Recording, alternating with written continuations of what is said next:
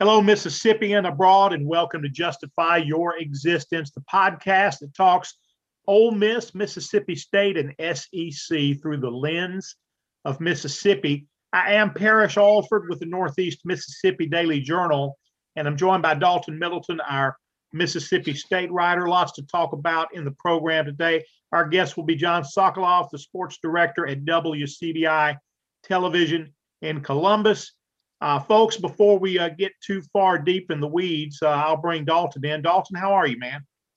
I'm Parrish. I'm all right. I'm just uh, kind of hanging out today. Uh, went got me a haircut. Now I'm getting ready to drive to Pearl, so it's uh, cover some baseball. So yeah, you got a haircut and you lost ten pounds, man. You you look really different. no kidding. You, young guys, man, hair is still a thing with y'all.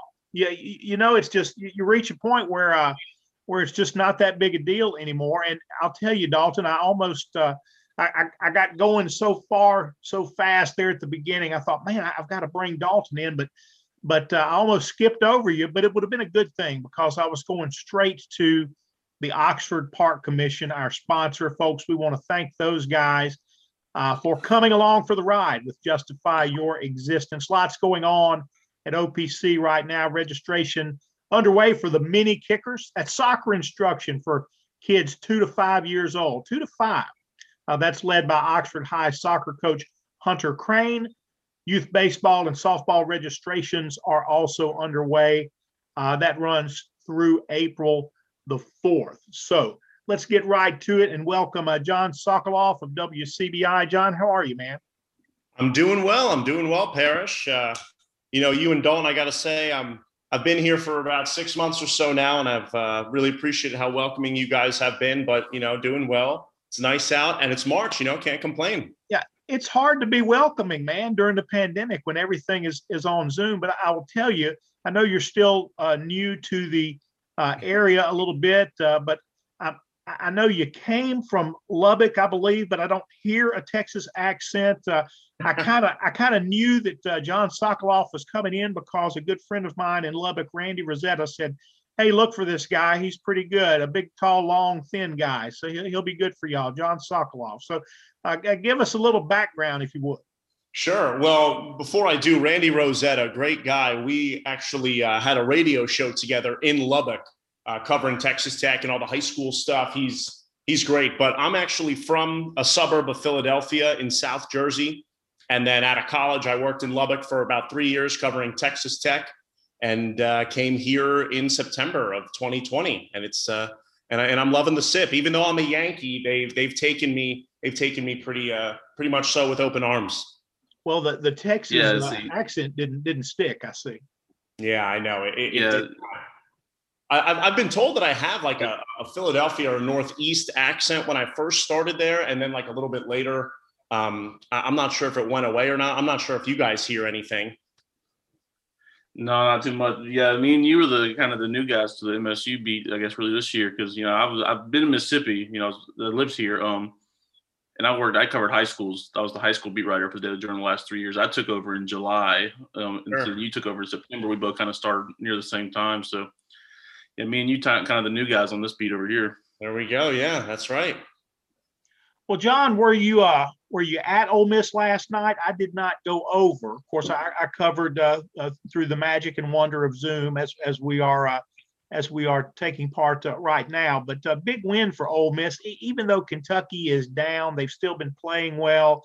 Uh, still a good team, a good SEC team, a team that was uh, trying to get in that double bye for the SEC tournament that Ole Miss actually has a shot at now did you what what, what did you make of the game? Were, were you there? So I was not there last night due to um, kind of trying to orchestrate our coverage between Ole Miss and also our high school coverage with uh, Jackson. Our Chris Bolton is there right now covering all those games. A lot of fun there, but that's a whole different discussion. I was covering the Ole Miss game remotely, and, and it was nice to kind of see them pull it out because it was a little bit of a seesaw in that second half. You know, it's good to see Devontae be back on track and, and, then be able to close a game out like that because that Vanderbilt loss, Parrish, was ugly. I mean, you, you look at a team that really hangs its hat on its defense and its ability to really suffocate teams with their ability to switch and guard. And that's really the pride of this Rebels team. And, and then they give up 75 points to Vanderbilt and Kermit so frustrated after saying that they're off the bubble. So it was good to see them kind of get back on track because they're going to have to make a lot of noise in the SEC tournament if they want to really extend their season for Yeah, sure. I, I do think they're kind of off the bubble. I would agree with Kermit's assessment there. This has been such a strange uh, team with those guys. I mean, a lot of excitement with uh, the grad transfers coming in. They really hadn't gotten anything out of Dimencio Vaughn. Uh, Romello White's been been good when they can knock down some shots and give him some space, but uh, you know, so up and down these guys. It's it's been uh, an interesting run. Uh, let's shift gears a little bit, guys. Let's talk about uh, the big news in Mississippi. Dalton, you and I hit this really yesterday uh, on uh, on the podcast, and then, then it kind of happened. It all happened uh, right right after, Right. it. and uh, the governor kind of moved it up a day, but restrictions lifted. Uh, let's start with you, Dalton. Uh, it's kind of I don't know. It's it's more than I expected. I thought uh, the uh, capacity limits uh, at uh, baseball would kind of be phased in. You know that maybe they go from uh, 25 to 50 or something like that. But it's uh, it, it's it's wide open. Uh, what's what's the feeling around Mississippi State with that decision?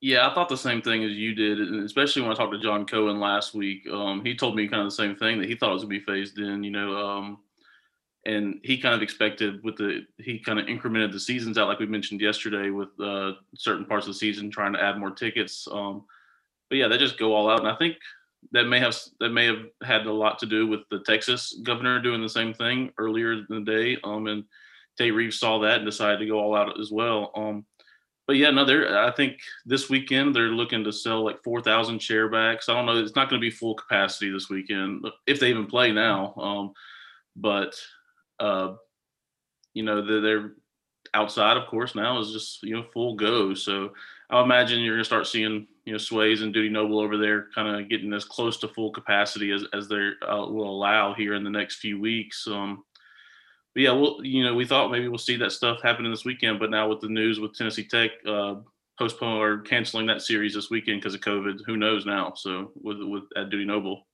I think uh, SI's um, Joel Coleman was reporting that he's thinking that a possibility is Kent State to come into um, to come into Starkville to maybe have that game. Again, that's just based on his reporting on Twitter. This is so Yeah. fresh; I haven't even uh, looked into it, but that's what I've seen from there on so far. yeah, I was in the when I got on I got on my haircut, I saw people tweeting about it, and I, I got home, I started looking at it, and I did see what you're talking about. Uh, Joel said that uh, Kent State and West Virginia series was canceled, so uh, they're talking about Kent State possibly coming to to the Starbowl for that series, and if, if they do, and if, or if they find another opponent, you know, then I imagine you might see upwards of you know there was about 2,500 or a little less this past weekend, so maybe closer to six, seven thousand, maybe or five thousand, something like that this weekend. Yeah, I know. I spoke with uh, Keith Carter last week, uh, the Ole Miss uh, AD, and, and of course uh, the ads are eager. You know, everybody's eager to uh, get more people uh, as they can, and and to do this in, in a safe manner.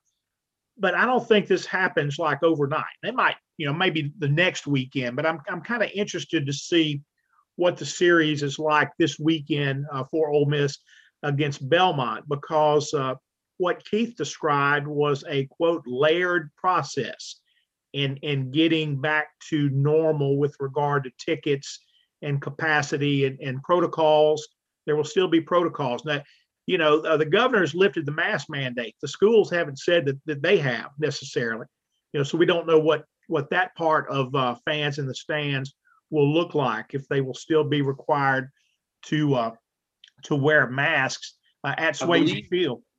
I believe Starkville uh, mayor um, said that there's still a mask mandate in Starkville for now. So I don't I don't know how that's gonna you know correlate over to the baseball field, but for now in Starkville there's still a mask mandate. I, I think Parrish. I think you hit the nail on the head though, because when you look at like obviously, yeah, they're they're not just going to say, okay, the governor announced this. All right, boom, flip a switch, let's do it. I think they're going to carefully evaluate this and really just you know see all of the different components involved. And we all saw Keith Carter's statement yesterday talking about it that they're going to evaluate it. So Parrish, it would be tough for me to kind of think that this weekend would be different at Swayze Field. Now I I, I could be wrong, but I mean, because then, okay, now you got to release all these new guidelines. Then all of a sudden, all these new tickets are on sale. It seems like just a headache. And it, it doesn't really sound like an accurate timetable to get the the plans in place that they would need.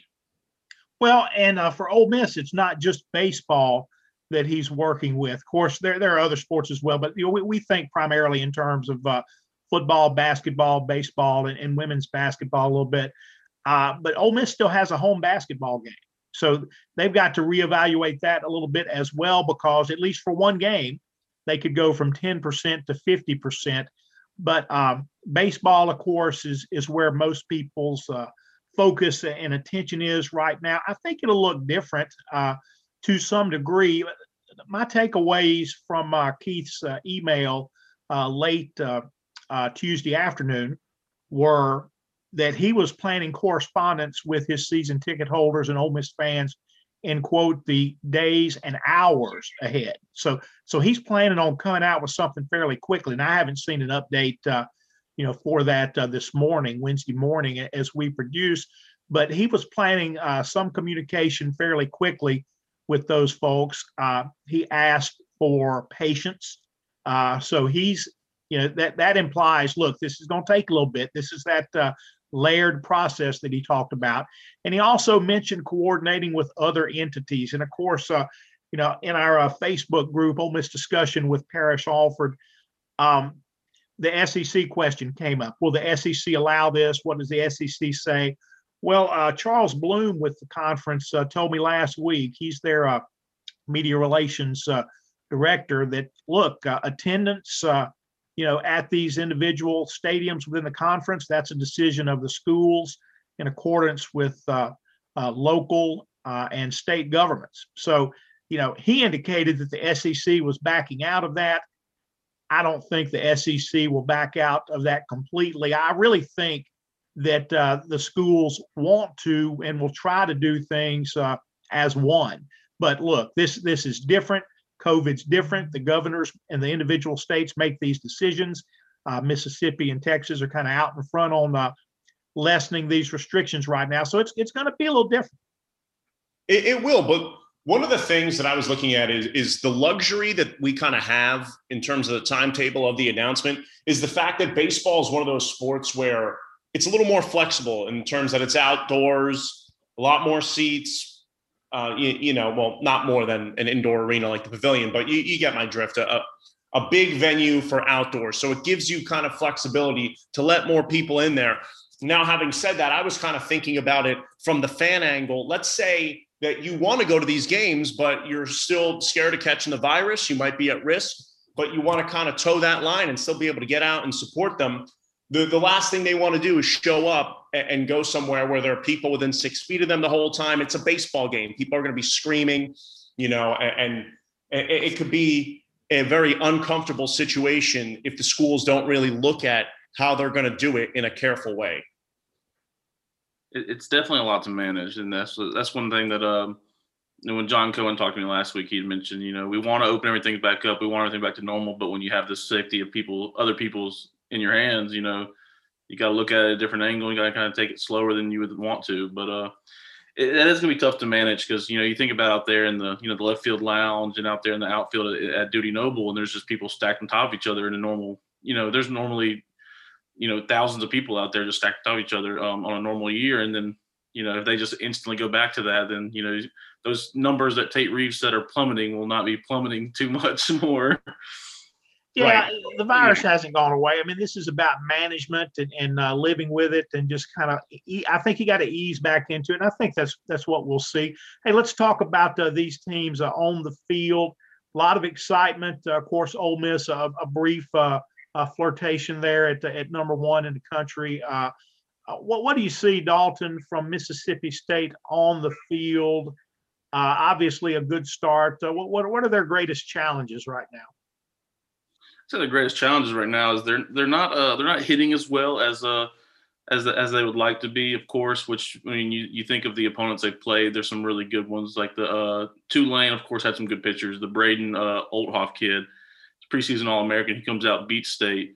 Um, the state's hitting about 260, I think, on the season. Only two guys are above 300. Um, and they've just there's the, the lineup is so lefty heavy. You know, there's I think seven out of the nine in the normal lineup are lefties, and it's That's just so they throw a left-hander out there. What's that? Oh no, I was just saying I was noticing that too on, on, this weekend. Yeah, they they throw out a bunch of lefties, so it doesn't really provide much doesn't really provide much, you know, of um, of an adjustment when you're going up against a lefty. It's not a great matchup.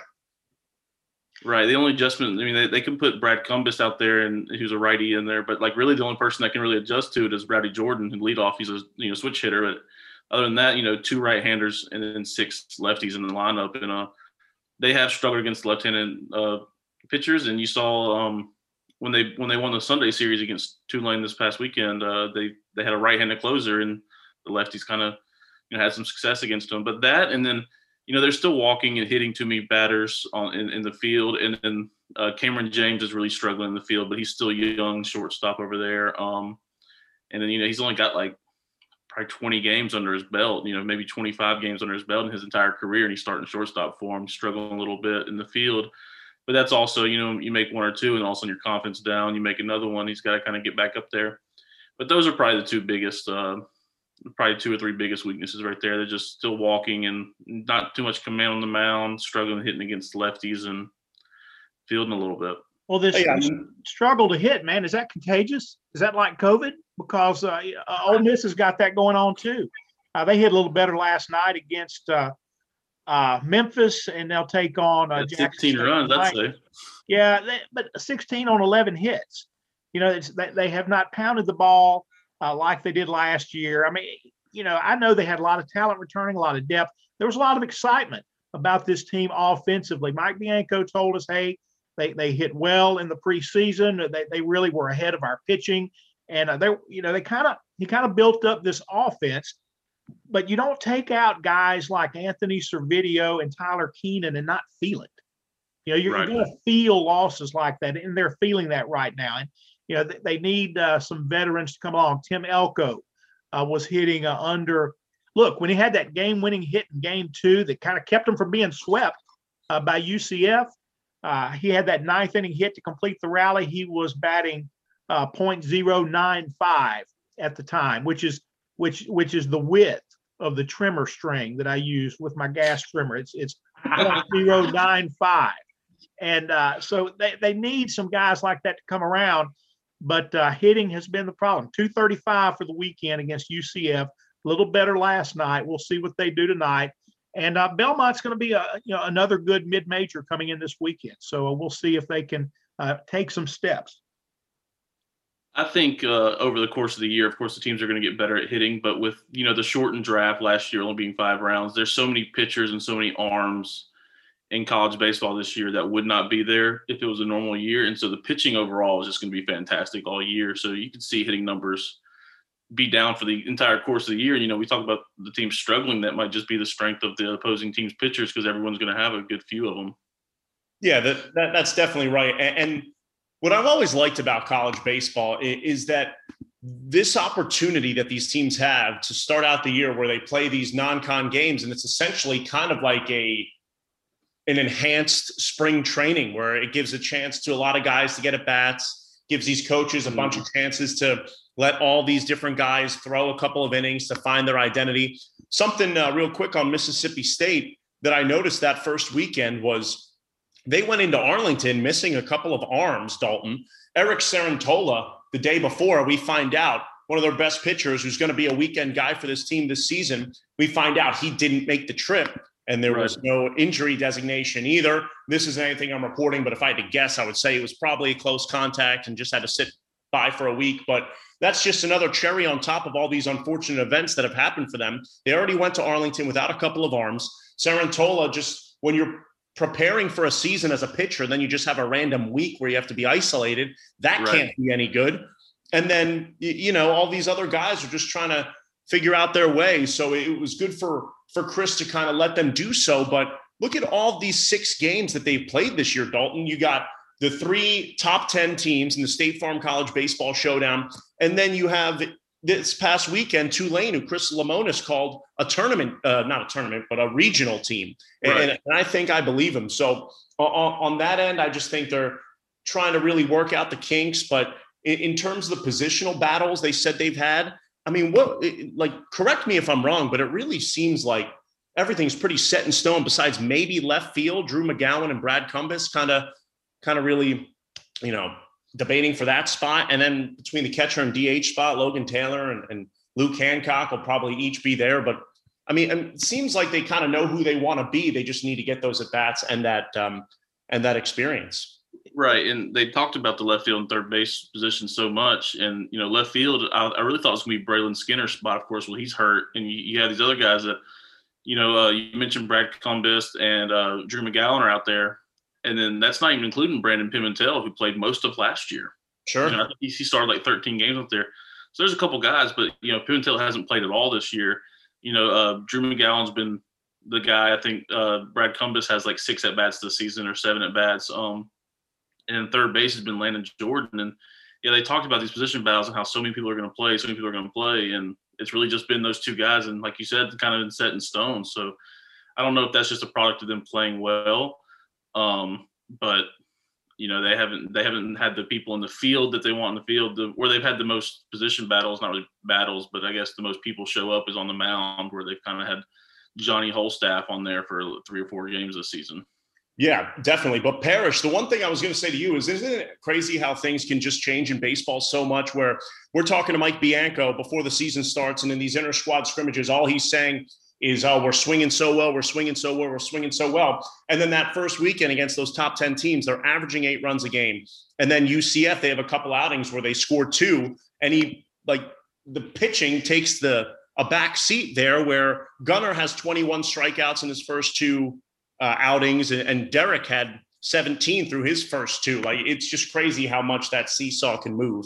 Yeah, I'll tell you, it, even while they were winning the three games in Texas, I think offense was just okay. It was timely.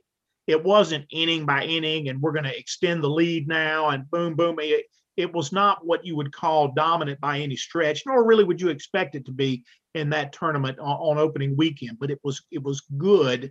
Uh, UCF, uh, it was really erratic. They had 235 for the weekend, but but uh, you guys mentioned Lemonis uh, calling uh, Tulane uh, you know, an NCAA tournament team. I really think that a lot of fans right now in the area, in the state, uh, are probably uh, kind of taken for granted or overlooking the teams that State and Ole Miss are bringing in right now, the non-conference yeah. teams that they are playing, these mid-majors. You know, I really believe UCF would have a good team, not knowing anything about them this year, really, uh, except that uh, Warren Nolan had them at 13 in the RPI. I don't know how you factor that this early in the season, but these are teams that they're going to be NCAA tournament contention teams in their conferences. These are teams, UCF and Tulane, that have baseball history. So does Belmont coming in this weekend. Tennessee Tech. I know they're not coming to Starkville now, but Ole Miss fans remember them from the regional uh, in Oxford. Sure. Disappointing Ole Miss regional in, in 2019. There are a lot of good baseball players out there, particularly in the state of Florida, because everybody recruits there. You know, there's talent there. You know, those second level teams, when you get past Florida, Florida State, and Miami, those are still going to be good teams. So I think to a degree, people are overlooking the level of competition that these local teams are facing in the pre-conference schedule. Wanted to ask you, Jon, uh, having spent some time in the Lubbock area, uh, I'm a fan. Uh, I'm a fan of Tim Tadlock. Okay, all right, and um, I know that uh, he had already uh, helped that uh, team to kind of help Texas Tech to a more national prominence in baseball. I think maybe before you got there, but certainly you were around him a little bit when we were talking about your accent uh, at the beginning uh, of the, the program here, Tim Tadlock, man, I've never heard more Texas than, than Tim Tadlock. And I was, you know, of course, I was around him when Ole Miss and Texas Tech were in the 2014 College World Series uh, in Omaha, and I could just listen to him for hours.